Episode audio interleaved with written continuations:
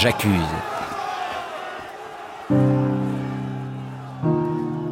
Épisode 3, la France divisée. Février 1898, juin 1899.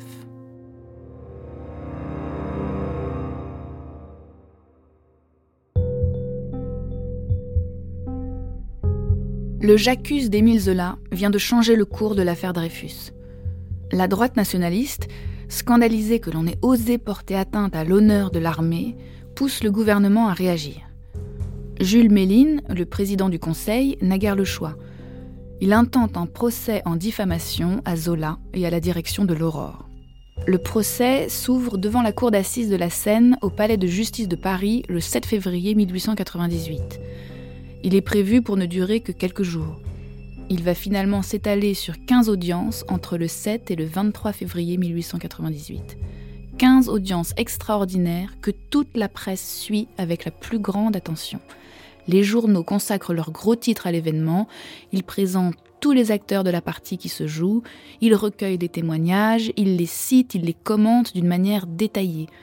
Ni radio ni télévision à cette époque pour ce procès, mais il suffit de lire les dizaines de journaux quotidiens qui paraissent alors dans Paris pour avoir l'impression de se trouver en pleine cour d'assises, tellement les descriptions sont précises.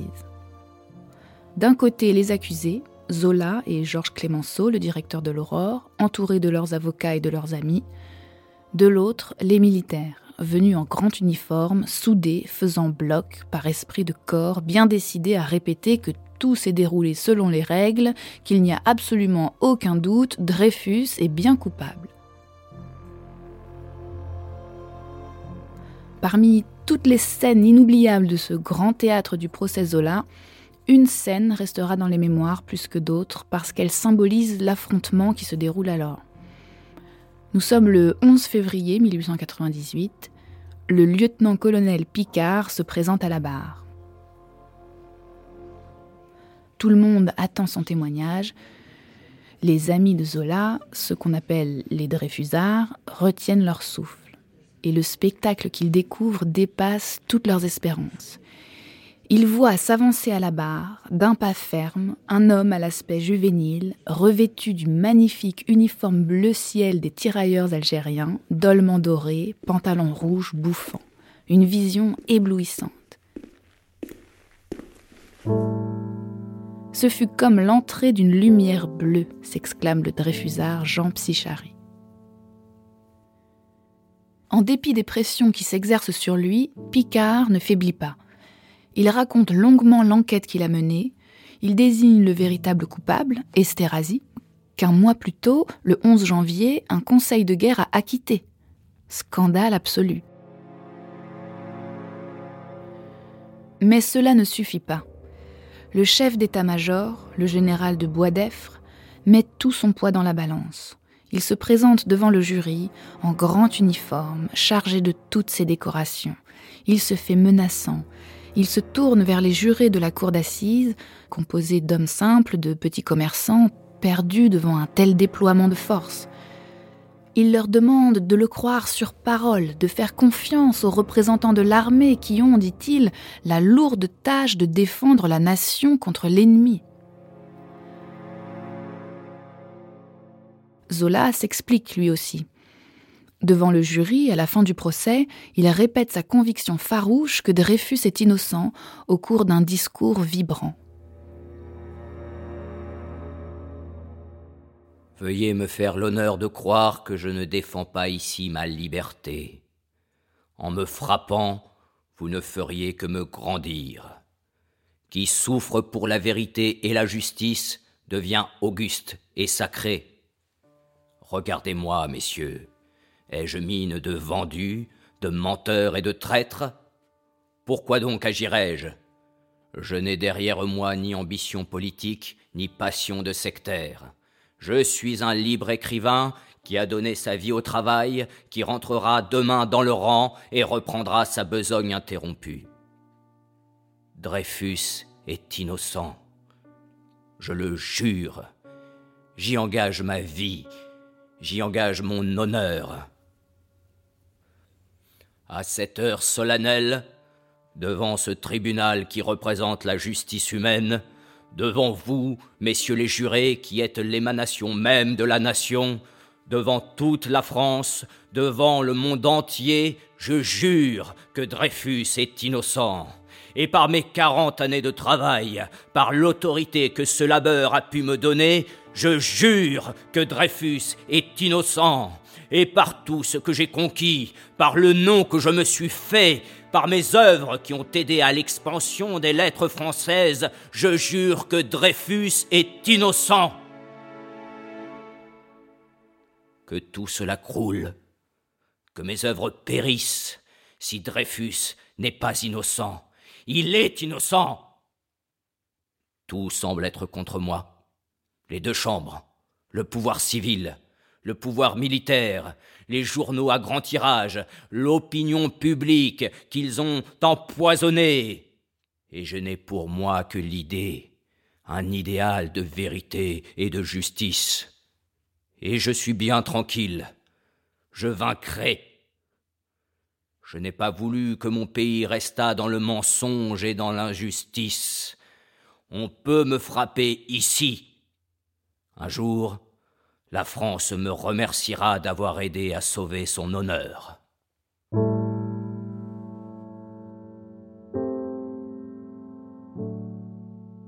Dans cette affirmation, prononcée d'une voix tremblante, il met toute son émotion.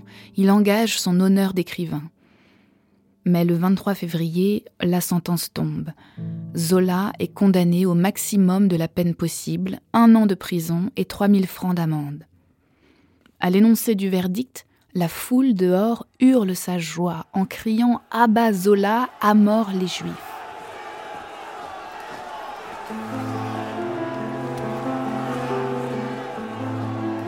Dans les rues de Paris, c'est une atmosphère d'émeute. Au cours des semaines qui précèdent le procès de Zola, le quartier latin est parcouru par des bandes d'étudiants nationalistes excités, insultant Zola et criant « À bas les traîtres !» À de nombreuses reprises, des manifestants brisent des vitrines de magasins appartenant à des commerçants d'origine juive. Pendant le procès, des policiers et des gendarmes doivent protéger le palais de justice. Le 8 février, à l'issue de la deuxième audience, on frôle le drame. Des énergumènes entourent Zola, prêts à le lyncher, et il faut toute l'énergie des policiers et des amis de l'écrivain pour éviter le pire. À la même époque, des manifestations comparables se tiennent dans les grandes villes de province, à Marseille, Lyon, Bordeaux, Nantes ou Rouen. La France est divisée, déchirée par ce conflit dont tout le monde parle. Dreyfusards et anti-Dreyfusards s'opposent violemment.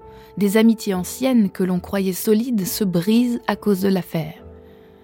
Intitulé « Un dîner en famille », un dessin de Carandache datant de cette période est resté célèbre. Il résume bien l'état d'esprit de l'opinion.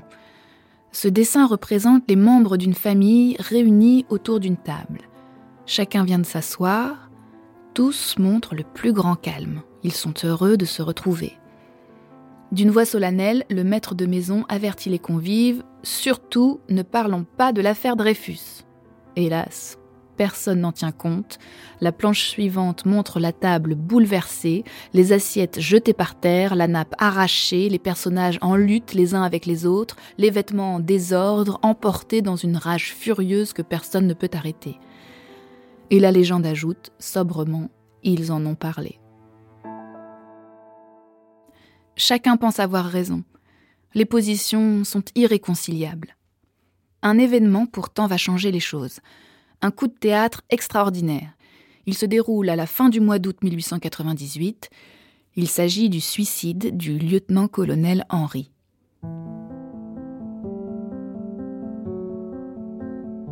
Henry, on s'en souvient, est l'homme qui a succédé à Picquart lorsque ce dernier a été écarté de son poste en 1896.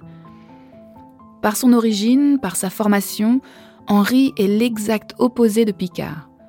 Dès qu'ils ont été en contact, d'ailleurs, les deux hommes se sont détestés. Il est issu du rang.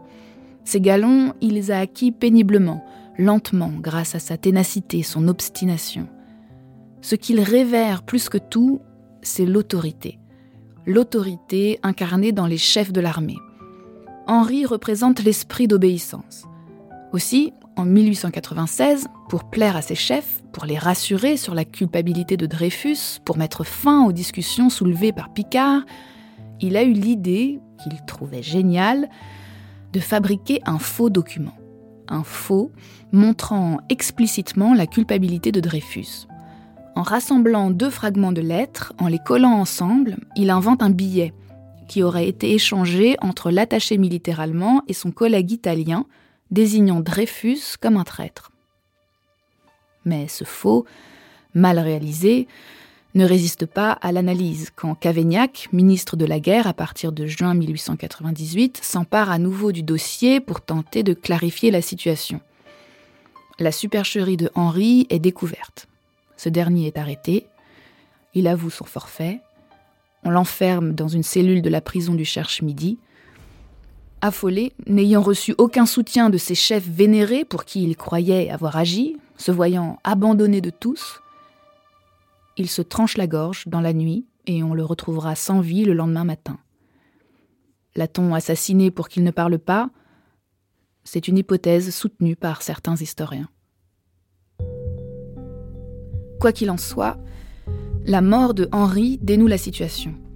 En septembre 1898, la Cour de cassation, saisie par la famille Dreyfus, s'empare du dossier. Commence alors une enquête qui dure de longs mois. Elle a failli ne pas aboutir, plusieurs obstacles se dressant sur sa route, mais elle est finalement favorisée par le destin.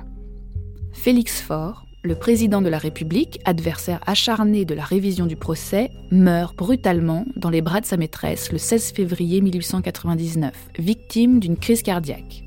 Et son successeur, Émile Loubet, va rechercher au contraire l'apaisement dans le dossier de l'affaire Dreyfus et ainsi aider à la progression de la vérité. Cette vérité, on l'atteint presque, quand le 3 juin 1899, la Cour de cassation décide solennellement d'annuler le jugement qui a condamné Alfred Dreyfus en décembre 1894.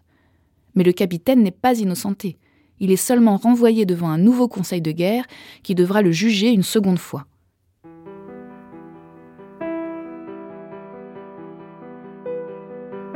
Pour les Dreyfusards, c'est une victoire considérable. Zola, qui avait dû s'exiler en Angleterre à la suite de sa condamnation, il y est resté pratiquement une année, peut rentrer en France le 5 juin. Ce jour-là, il publie dans l'Aurore. « Et c'est fini. Et je rentre, puisque la vérité éclate, puisque la justice est rendue. Je désire rentrer en silence, dans la sérénité de la victoire, sans que mon retour puisse donner lieu au moindre trouble, à la moindre agitation de la rue. Cela serait indigne de moi qu'on pût me confondre un instant avec les bas exploiteurs des manifestations populaires. De même que j'ai su me taire au dehors, je saurais reprendre ma place au foyer national en bon citoyen paisible, qui entend ne déranger personne et se remettre discrètement à sa tâche accoutumée, sans qu'on s'occupe de lui davantage. Maintenant que la bonne œuvre est faite, je ne veux ni applaudissements, ni récompenses, même si l'on estime que j'ai pu en être un des utiles ouvriers. Je n'ai eu aucun mérite. La cause était si belle, si humaine. C'est la vérité qui a vaincu, et il ne pouvait en être autrement. Dès la première heure, j'en ai eu la certitude. J'ai marché à coup sûr, ce qui diminue mon courage. Cela était tout simple. Je veux bien qu'on dise de moi, comme unique hommage, que je n'ai été ni une bête, ni un méchant. D'ailleurs, je l'ai déjà, ma récompense. Celle de songer à l'innocent que j'aurais aidé à tirer du tombeau où, vivant depuis 4 années, il agonisait. Ah, j'avoue que l'idée de son retour, la pensée de le voir libre, de lui serrer les mains me bouleverse d'une émotion extraordinaire qui m'emplit les yeux de larmes heureuses. Cette minute suffira à payer tous mes soucis. Mes amis et moi, nous aurons fait là une bonne action dont les braves cœurs de France nous garderont quelque gratitude. Et que voulez-vous de plus ? Une famille qui nous aimera ? Une femme et des enfants qui nous béniront ? Un homme qui nous devra d'avoir incarné en lui le triomphe du droit et de la solidarité humaine. Quant à Alfred Dreyfus, Informé de l'arrêt de la Cour de cassation, il retrouve son grade et son uniforme, il quitte la sinistre île du Diable et le 9 juin, il embarque pour la France sur un navire envoyé par l'armée, le croiseur Sfax. Une France qu'il atteint 3 semaines plus tard et où il découvre l'ampleur d'une affaire, son affaire, dont il ignorait jusque-là tout, pratiquement tout. Ma joie fut immense, indicible. J'échappai enfin au chevalet de torture où j'avais été cloué pendant 5 ans, souffrant le martyre pour les miens, pour mes enfants, autant que pour moi-même. Le bonheur succédait à l'effroi des angoisses inexprimées. L'aube de la justice se levait enfin pour moi. Après l'arrêt de la cour, je croyais que tout allait en être fini, qu'il ne s'agissait plus que d'une simple formalité. De mon histoire, je ne savais rien. J'en étais resté à 1894, au bordereau pièce unique du dossier, à la sentence du Conseil de guerre, à l'effroyable parade d'exécution, aux cris de mort d'une foule abusée. Je croyais à la loyauté du général de Boisdeffre. Je croyais à un chef de l'État, Félix Faure, tous anxieux de justice et de vérité. Un voile s'était ensuite étendu devant mes yeux, rendu plus impénétrable chaque jour. Les quelques faits que j'avais appris depuis quelques mois m'étaient restés incompréhensibles. Je venais d'apprendre le nom d'Esterhazy, le faux du lieutenant-colonel Henry, son suicide. Je n'avais eu que des rapports de service avec l'héroïque lieutenant-colonel Picquart. La lutte grandiose engagée par quelques grands esprits, épris de lumière et de vérité, m'était totalement inconnue.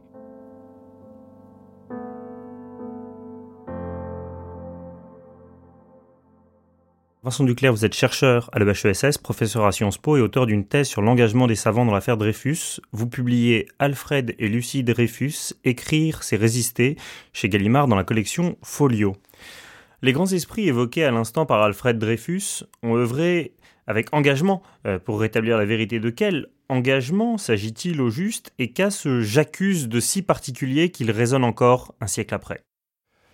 Cet article du 13 janvier, publié dans l'Aurore, avec effectivement Clémenceau à la manœuvre, hein, c'est lui qui du reste choisit donc ce titre « J'accuse ». Hein, à l'origine, Émile Zola avait décidé d'appeler donc son article « Lettre au président de la République ». Donc le « J'accuse », donc 5 colonnes à la une sur l'Aurore, donc l'Aurore qui, je veux dire, explose son tirage.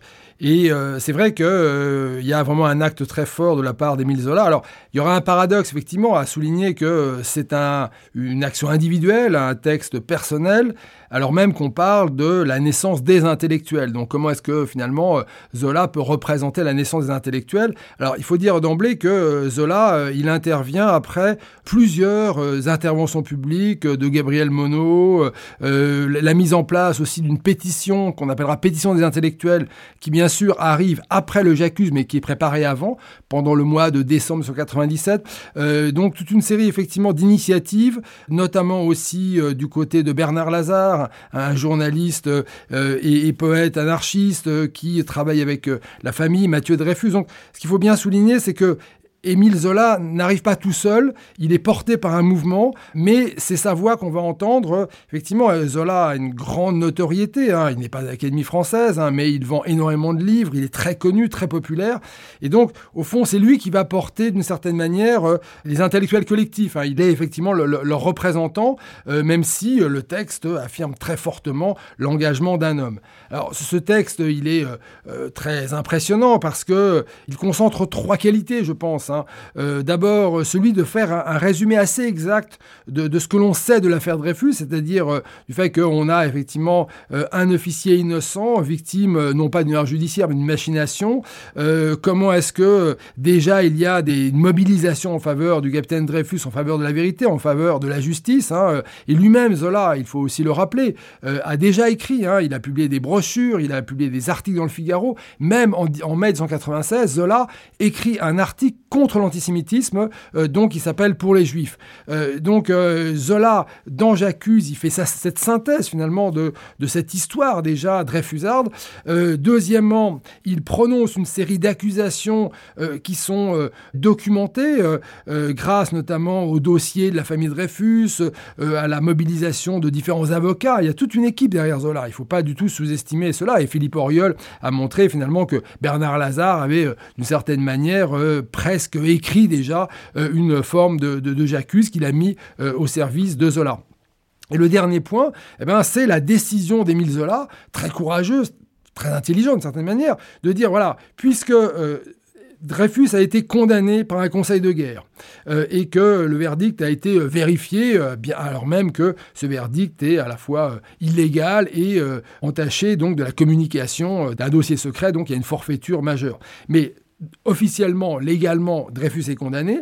Le véritable coupable, Esterhazy, a été acquitté. Donc, il n'y a plus de possibilité de relancer le dispositif judiciaire, d'aller vers la justice. Donc, Zola décide, au fond, de faire le procès que Dreyfus n'a pas eu. Et en fait, il le fait en se présentant volontairement devant la justice. Il sait que ces accusations relèvent de la diffamation des forces armées. C'est la cour d'assises et Zola volontairement s'expose. Il le dit clairement et d'une certaine manière, c'est en connaissance de cause, en toute conscience qu'il choisit d'être poursuivi en justice pour faire la preuve de la vérité dans une enceinte judiciaire. Et ça sera donc le procès Zola, 2 février 1998, un mois après la publication du J'accuse. Vous venez de le dire, Zola s'expose, la racine de engagement, c'est mettre en gage, et Zola, plus qu'une simple pétition ou une tribune, il met son honneur et sa réputation en jeu. Est-ce que ça a été un facteur déterminant dans la conquête de l'opinion ? C'est certain que l'opinion aime l'héroïsme, et même si l'opinion est largement hostile aux Dreyfusards, considérant que Dreyfus est le traître, il est clair que la dimension héroïque d'Émile Zola, cette volonté de trouver une issue à ce blocage judiciaire par un nouveau procès, impressionne en France, impressionne parmi les intellectuels. Bon, Zola a été relativement critiqué parmi l'avant-garde, comme Charles Péguy, par exemple, du fait qu'il faisait une littérature peut-être un peu facile. Et là, il y a vraiment mobilisation de toutes les avant-gardes autour de Zola, c'est très impressionnant du reste, et vraiment un salut fraternel adressé à Zola, et puis à l'étranger, je veux dire, Zola est connu à l'étranger, et là son geste effectivement impressionne beaucoup, et ça nous explique pourquoi est-ce que dès lors, J'accuse, c'est presque une marque déposée, c'est-à-dire que lorsqu'on veut dénoncer donc une injustice, lorsqu'on veut mobiliser une société contre la tyrannie, eh bien on va effectivement écrire un J'accuse. Pour terminer, l'affaire Dreyfus, justement, se termine bien. C'est un formidable exemple de pouvoir de persuasion intellectuelle où la vérité triomphe sur les rumeurs et les fantasmes. Est-ce que vous pensez que c'est encore possible ? Et si jamais, par bonheur, ça l'était, qu'est-ce qu'il faudrait importer de l'affaire Dreyfus aujourd'hui ? Alors, aujourd'hui, au fond, ce genre de triomphe d'intellectuels de raison, il est encore possible, notamment parce que l'affaire Dreyfus a existé. C'est un exemple. Et cet exemple, il est fréquemment cité. C'est pour ça aussi que les historiens doivent vraiment approfondir la manière dont cette mobilisation des intellectuels a été réalisée pour bien faire comprendre que ce combat n'était absolument pas gagné d'avance, au contraire, ceux qui s'engagent comme Zola, à cette époque, en janvier 1998, ont toutes les chances de perdre, car vous avez effectivement les institutions coalisées contre la vérité et la justice, que ce soit le Parlement, que ce soit les armées, que ce soit le gouvernement, que ce soit les milieux intellectuels, la presse. Donc c'est effectivement une histoire de courage et de volonté. Et donc c'est certain que l'existence de l'affaire Dreyfus permet de mobiliser aujourd'hui en disant « Regardez, ça vaut la peine effectivement de combattre et de lutter contre les injustices, la terreur et la violence. » Maintenant, on voit aussi toutes les difficultés d'accepter d'affronter des États, parce que les intellectuels dreyfusards affrontent un État très puissant. Et cet État apparaît comme monolithique. Alors, ce qui est intéressant dans l'affaire Dreyfus, c'est la manière dont la justice va à un moment donné, s'opposer à cette machination, car c'est le principe même, en fait, d'une société démocratique qui s'effondre si il n'y a plus de principe de justice qui commande la confiance que les individus ont dans l'État. Donc, c'est effectivement la nécessité d'affronter un État, et aujourd'hui, on voit combien les États sont de plus en plus puissants et admettent de moins en moins l'intervention des individus, qu'ils soient de simples citoyens ou de grands intellectuels. Et puis, on voit aussi que l'opinion publique, comme dans l'affaire Dreyfus, et peut-être encore plus, est donc traversée par l'irrationalisme, le complotisme, donc la haine, et que de ce point de vue-là, il faut effectivement que les intellectuels s'organisent en Ligue des droits de l'homme par exemple, mais aussi organisent des moyens d'information propres, et c'est vraiment un travail considérable, et que Zola avait su développer à travers ses premiers articles lorsqu'il réussit à convaincre le Figaro de s'engager à ses côtés. Et donc je rappelle là que Zola a réuni en 1901, avant sa mort, tous ses articles sur l'affaire Dreyfus, s'appelle « La vérité en marche », l'affaire Dreyfus. Donc voilà, je crois que l'affaire Dreyfus nous apprend qu'il n'y a pas de fatalité, que tout est possible, à condition effectivement que les hommes et les femmes de bonne volonté se mettent ensemble, rejettent les préjugés et travaillent effectivement pour la victoire des grands principes qui sont ceux effectivement qui permettent au monde de ne pas être dans la guerre civile, mais d'être effectivement dans la paix et dans le progrès. J'accuse. Retrouvez tous les protagonistes de l'affaire Dreyfus dans le film J'accuse de Roman Polanski avec Jean Dujardin et Louis Garrel dès le 13 novembre au cinéma. Une série audio écrite par Alain Pagès et racontée par Véronique Lechat. Les textes d'Alfred Dreyfus et Émile Zola sont lus par Paul Bouffartigue et l'entretien avec Vincent Duclert réalisé par Vincent Edin. Une production Gaumont et création collective.